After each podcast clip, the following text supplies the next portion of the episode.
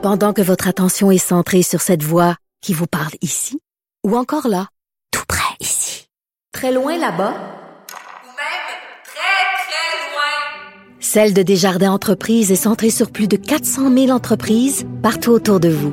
Depuis plus de 120 ans, nos équipes dédiées accompagnent les entrepreneurs d'ici à chaque étape pour qu'ils puissent rester centrés sur ce qui compte, la croissance de leur entreprise. IGA est fier de présenter l'émission À vos affaires. Pour économiser sur votre panier d'épicerie, surveillez les offres et promotions de la circulaire disponible à IGA.net chaque semaine. IGA, vive la bouffe et les bonnes affaires. Des opinions éclairantes qui font la différence. Cube Radio, en remplacement de Sophie Durocher. Vous écoutez Yasmine Abdel-Fadel. Bonjour, ici Yasmine Abdel-Fadel en remplacement de Sophie Durocher. Je voulais vous parler d'un sujet qui me tient vraiment à cœur. Bon, la crise ukrainienne a fait en sorte qu'on en parle moins, alors que c'est quand même dans l'actualité, que ça avance quand même. C'est l'étude du projet de loi 96, la nouvelle mouture de la loi 101, qui a été proposée par le ministre Simon Jolin Barrette et qui est actuellement étudiée en article par article à l'Assemblée nationale. Le ministre a déposé de nouveaux amendements rendant encore plus, plus euh, disons, euh, euh, difficile de contourner euh, la loi 101. Puis moi, j'en suis. Moi, je suis tout à fait d'accord avec la loi 101. Par contre, je suis en fortement, fortement en désaccord avec un élément qui est poussé par plusieurs, c'est étendre la loi 101 au cégep. Je me dis, voyons donc. Le cégep, c'est deux ans pour le préuniversitaire, trois ans pour la technique. D'autres pourraient faire plus, mais ça, c'est, ça reste exceptionnel. Certains syndicats, le PQ et même de manière détournée la CAQ veulent limiter l'accès à des cégeps anglophones, voire même étendre complètement, rendre impossible, interdire le, fait qu'un allophone ou un francophone puisse aller dans un cégep anglophone. C'est un argument complètement bidon qu'ils avancent, euh, c'est que les cégeps anglophones contribuent à nous angliciser. Pas de problème pour aller à l'université en anglais. Pas de problème pour faire 3, 4, 5 ans au plus, comme l'a fait Paul Saint-Pierre Plamondon, chef actuel du PQ, qui réclame à ce que le cégep devienne euh, sous le joug de la loi 101. Pas de problème pour vouloir aller à McGill, une des meilleures universités dans le monde et qui est anglophone. Mais le cégep, tout d'un coup, c'est devenu un problème. Mais tu sais, quand tu as fait ton primaire, 6 ans, ton secondaire, 5 ans en français, tu as 17 ans, 18 ans, que tu vis depuis 17-18 ans en français, il n'y en a pas de problème d'aller étudier en anglais pendant 2-3 ans. Et s'il y en avait un, si 2-3 ans au cégep peuvent annuler les 17-18 ans que tu as passé ta vie à parler en français, c'est là le problème. Ça veut dire que le français que l'on enseigne, le français que l'on vit pendant les 17 ans précédents n'est pas assez fort pour, pour survivre à 2-3 ans d'études en anglais. Moi, je comprends pas que on considère que parler une deuxième langue, que maîtriser une deuxième langue n'est pas une richesse. C'est une richesse. Ça nous permet d'avoir des ponts, ça nous permet d'avoir de la visibilité, ça nous permet d'être fort ici et ailleurs. Et il n'y en a pas de problème de parfaire une langue qui demeure, qu'on le veuille ou pas, une langue importante dans le monde. Et c'est pas comme si les cégeps en anglais étaient majoritaires. À Montréal, on a Dawson, on a Vanier. Dans la rive sud, il y a Champlain. Puis on a un seul au privé, c'est Marianopolis. Et ils ont tous pas des capacités illimitées. Alors, si tu es capable d'aller au cégep, tu es capable d'aller t'acheter une bière, tu es capable d'aller t'acheter un billet de loto, tu es capable d'être en appartement, tu peux voter. Tu devrais être capable de choisir la langue d'enseignement de tes études postsecondaires. C'est soit tu es un adulte ou tu pas un adulte, mais tu peux pas être à moitié un adulte, tu peux pas être à moitié enceinte. C'est ça vient comme ça. Alors, la loi 101 et son application, je veux le redire, dans les établissements primaires et secondaires, elle est non seulement pertinente, mais importante et cruciale. On a des enfants de la loi 101 et le meilleur exemple, c'est Sugar Sammy, qui manie tant la langue de Molière que la langue de Shakespeare avec brio et qui fait notre fierté ici et ailleurs. Et je veux le prendre comme exemple, Sugar Sammy. C'est un allophone à la base. Et il a fait son primaire et son secondaire en français, un pur produit de la loi 101, il a fait ses études postsecondaires, donc collégiales et universitaires, en anglais. Est-ce qu'on considère que Sugar Sammy est une menace pour le fait français au Québec? Est-ce que, honnêtement, c'est un gars comme Sugar Sammy qui représente tout ce qu'on veut pas au Québec, ça n'a aucun bon sens parce que c'est exactement à ce genre de modèle, à ce genre d'exemple que l'on s'attaque à vouloir étendre la loi 101 au cégep. À Cube Radio, vous écoutez Yasmine Abdel-Fadel. On fait le point sur la situation en Ukraine qui évolue de, de minute en minute à une vitesse euh, folle. Hier, en fin d'après-midi, les forces euh, armées canadiennes ont annoncé qu'on euh, allait envoyer en Europe 120 soldats.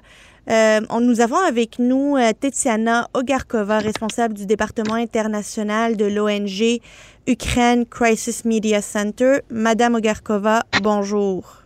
Bonjour. Comment allez-vous dans cette crise-là? Comment va le peuple ukrainien? Bah, écoutez, tout le peuple ukrainien vit dans un état de, de stress énormissime, jamais vu, jamais vécu, puisque c'est une expérience, sans n'est pas vouloir un, pire ennemi, on voit en temps réel, minute par minute, euh, cette agression qui ne s'arrête pas, qui progresse dans notre pays. À chaque instant, on reçoit des nouvelles que voilà, qu'il y a des parachutistes autour de Kiev, euh, voilà, il y a des bandes, des parachutistes déjà à l'intérieur de Kiev. Heureusement, certains d'entre eux sont, sont, sont détruits, puis après il y a d'autres, après on reçoit des mauvaises nouvelles de Sud, après on reçoit des, des actualités qu'à l'ouest il y a des bombardements.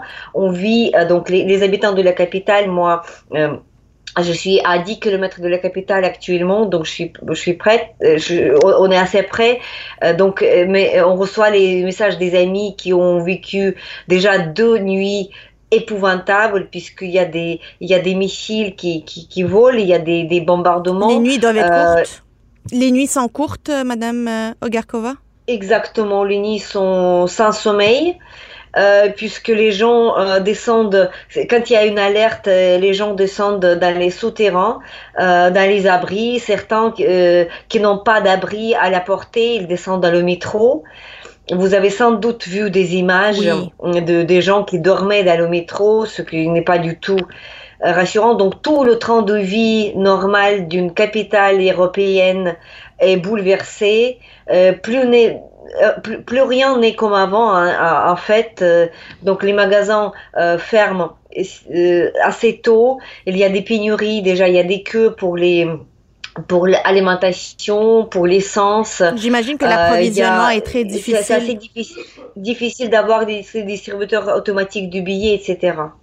Alors, euh, j'imagine euh, que certains ont voulu quitter également, euh, aller essayer de traverser les frontières, puis essayer de fuir ou s'éloigner dans les campagnes.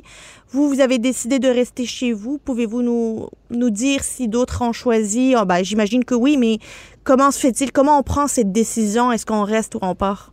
Bah écoutez, moi originellement je suis, euh, notre maison principale est à 10 km de, de Kiev dans une ville qui s'appelle Brovary.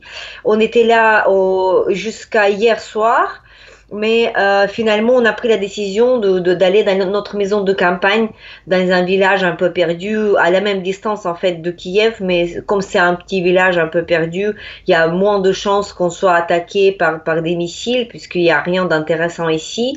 Donc c'est comme, euh, c'est un tout petit village, euh, en fait, et c'est vrai que les gens euh, ceux qui ont des, enfants, ceux qui ont des, des, gens, euh, des retraités, voilà, ils essaient de, soudainement, donc ils, ils essaient de quitter, euh, de quitter Kiev, puisque ceux qui ne peuvent pas aider en fait à la défense territoriale, ceux, ceux qui ne peuvent pas aider hum, à l'armée, donc autant de partir et se mettre en sécurité. Mais c'est vrai que la majorité globalement, mais après la menace est partout. Vous voyez aujourd'hui c'est Kiev, mais on a on, on, prend des actualités de l'Ouest. Il y a des, bah, des attaques à Lviv, à Rivne, donc euh, il n'y a pas de garantie que demain ils vont pas attaquer aussi par missile. Pourquoi pas Lviv ou une autre ville à l'Ouest.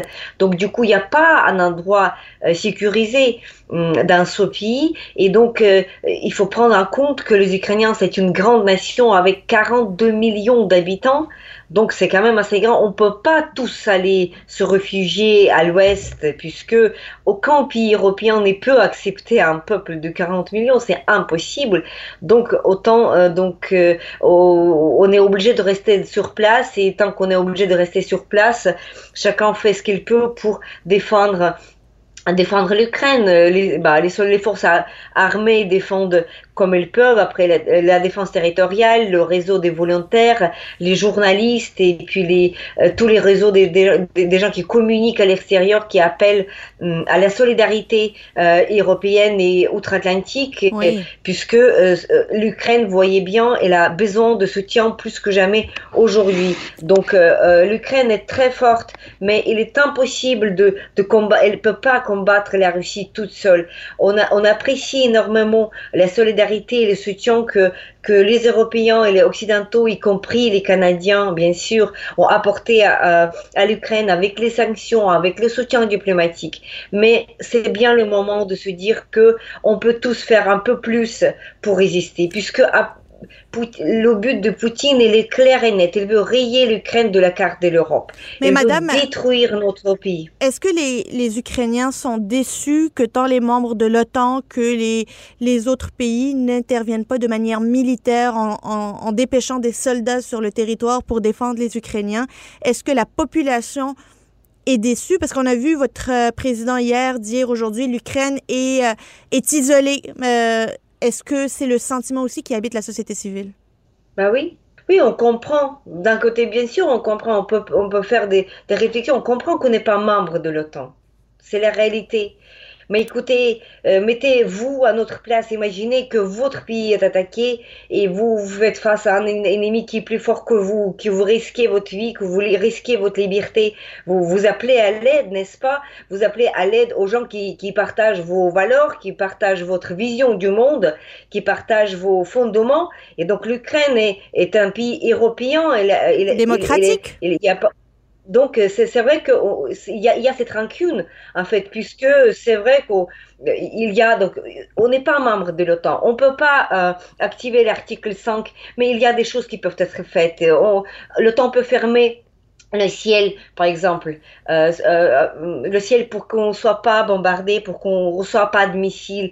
Euh, l'OTAN, euh, chaque bah, un pays, un pays de l'OTAN peut sans doute participer ou envoyer euh, de l'aide militaire, que ce soit en technique euh, ou que ce soit un homme. Donc c'est à discuter, euh, discuter avec avec notre armée de quoi exactement ils ont besoin en fait. Mais laisser l'Ukraine seule dans cette situation, c'est c'est vrai que, que que ça déçoit. Donc il y a il y a quand même une déception. J'imagine que la déception est énorme et et, et, et moi je, je veux j'ose même pas me mettre à votre place pour voir l'agression dont vous êtes victime sans nécessairement avoir tous ces supposés alliés euh, diplomatiques et économiques, mais visiblement pas militaires.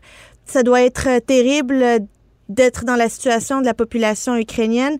Mais aujourd'hui, la démocratie ukrainienne est attaquée et les autres démocraties ne, ne voient pas en elle une, une, alliée à défendre, même si elle n'est pas membre de l'OTAN. Euh, est-ce que vous pensez que les menaces de Poutine ont un effet sur les pays occidentaux et les pays de l'OTAN, ce qui les retient euh, de manière supplémentaire dans, leur, euh, dans, dans les conséquences qu'ils peuvent mettre? Et pensez-vous que les conséquences économiques, les sanctions économiques auront un poids auprès de Vladimir Poutine? Bah écoutez, les sanctions économiques certainement vont avoir un poids, mais c'est toute la question est dans l'OTAN. C'est quand est-ce que ils vont avoir l'effet. Les sanctions, c'est très bien. On remercie voilà pour les sanctions, mais les sanctions, ça a besoin du temps pour avoir un effet. Et nous, les Ukrainiens ici sur place, sur le terrain, où on voit des groupes armés russes progresser dans le terrain, justement, ce que nous manque, c'est l'OTAN en fait, parce que vous voyez, la situation se développe d'une manière très dynamique voyez, les sanctions qui vont agir dans, quelques temps, dans quelques mois, ils n'affectent pas le comportement de la Russie aujourd'hui. Alors que nous, nous risquons notre vie aujourd'hui, à ce moment-là. Donc nos, nos soldats risquent leur vie à ce moment-là. Donc on a besoin de, soutien qui, qui soit, qui a un effet imminent, qui soit, qui est un effet très rapide, puisque sinon, euh, euh, ça serait très difficile d'arrêter Poutine. Et croyez, moi, que euh, si on permet, si le monde civilisé permet de, sacrifier l'Ukraine, comme ça, devant tout le monde, donc ça, ça remet en question, en fait, les valeurs européennes et la notion même de la démocratie, de la solidarité et toutes les valeurs qui, qui, nous sont chères et qui vous sont chères, qui sont chères à tout le monde occidental. Donc, il faut être fort. C'est vrai qu'il y a des mécanismes, c'est vrai qu'il y a des procédures, mais il y a des moments où la solidarité doit être, euh, doit agir d'une manière rapide, sans bureaucratie, et puis elle doit être efficace. Il y a deux euh, nouvelles qui sont euh, sorties aujourd'hui. Il y a le président russe Vladimir Poutine qui se dit prêt à envoyer une délégation à Minsk pour pour des pourparlers avec l'Ukraine. Donc, euh, ça, c'est en Biélorussie, qui est un partenaire de la Russie. Et il y a aussi l'Union européenne qui a annoncé geler les avoirs du président russe Vladimir Poutine et de son ministre des Affaires étrangères Sergei Lavrov sur son territoire.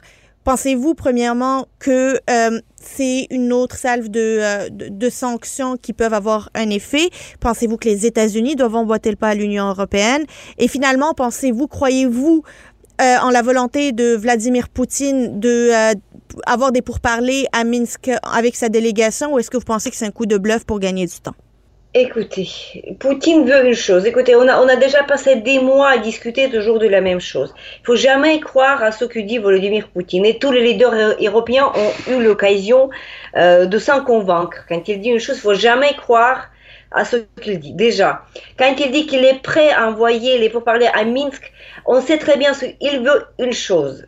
Il veut uniquement une chose, c'est une chose qu'il est prêt à accepter, une défaite totale et absolue de l'Ukraine. Il n'est pas donc il sera pas prêt à, négocier quoi que ce soit d'autre, étant donné que les troupes russes sont ici et qu'ils regagnent de, terrain, même s'ils il portent aussi des lourdes pertes. Il faut pas oublier que il y a quand même des lourdes pertes de l'armée russe. Euh, rapporté en tout cas hier et on suit les situations. Donc ce n'est pas une promenade euh, facile pour les Russes. Donc les combats sont, sont, sont très durs pour eux également. Euh, donc euh, Poutine, s'il veut aller à Minsk, déjà Minsk, ce n'est pas un endroit neutre, n'est-ce pas? C'est un endroit de son allié, de son, de, son de, de, de, président non reconnu déjà par les Européens, Loukachenko, voilà, qui est soumis à Poutine. Et donc c'est pas un endroit neutre pour négocier quoi que ce soit. Et donc, je pense que l'Ukraine a tout intérêt à refuser ce format. Le seul format dans lequel on peut négocier, c'est le format fort avec les partenaires européens. Euh, je, crois avoir vu dans les actualités aujourd'hui que Zelensky, président Zelensky, a appelé hum, au pays euh, de l'Europe de l'Est, euh, partenaire de l'OTAN, euh, de participer à, cette, ce format, un nouveau format de négociation avec Poutine. Mais voyez, donc soit on fait de la diplomatie, soit on fait la guerre. on a quand même l'impression que Poutine a franchi le pas avec l'attaque direct. Donc, c'est plus le temps pour la diplomatie, mais c'est vrai qu'à un moment donné, on pouvait s'arrêter pour négocier, mais il faut négocier avec les, les positions fortes voyez, pas à Minsk, pas avec Lukashenko. Je, euh, le, le, président américain Joe Biden, hier, il a dit qu'il n'excluait pas de euh, demander à ce que il y ait un blocage de l'utilisation du système SWIFT, ce système qui permet de faire des, euh, des, des, des, envois bancaires entre les différentes banques, 11 000 banques, qui aujourd'hui est encore ouvert et permis d'utilisation en en Russie. Or, le président ukrainien demande à ce que le système SWIFT soit bloqué pour la Russie en, comme, euh, comme conséquence, euh, comme une sanction économique supplémentaire. Pensez-vous qu'il est temps que les États-Unis et tous les pays occidentaux et les pays membres du SWIFT de, euh, de, de, de, geler les SWIFT en Russie? Ah oui, mais absolument. Tout ce qui peut faire un effet rapide et néfaste pour la Russie. Il est temps, ces décisions devaient être prises hier. Elle était bloquée par certains pays européens, notamment par l'Italie, et on est très déçu par l'Allemagne. Donc, on espère que c'est qu'une décision temporaire, qu'ils peuvent toujours le faire demain ou après-demain en cas d'aggravation de la situation, mais il est clair que l'agression se procède. Donc, euh, euh, la décision sur SWIFT, pour nous, les Ukrainiens, devait tomber hier encore, au moment même où Poutine envoie des missiles, des, avions et qu'il bombarde les villes hum, euh, en Ukraine. Donc pour nous, c'est clair. Si ça sera fait demain, c'est bien. Donc le plus tôt, le plus tôt cette sanction euh, est prise, mieux c'est pour l'Ukraine et pour tout le monde civilisé, en fait. Donc c'est très clair. C'est euh, très malheureux. On espère euh, que cette guerre sera de courte durée, qu'il y aura le moins de conséquences. Euh, Madame euh, euh, Ogarkova, je vous souhaite de euh, de rester saine et sauve. Je vous souhaite la sécurité. Je souhaite à tout le, le peuple ukrainien que cette euh, guerre lâche et barbare puisse prendre fin le plus rapidement possible. Merci. Merci.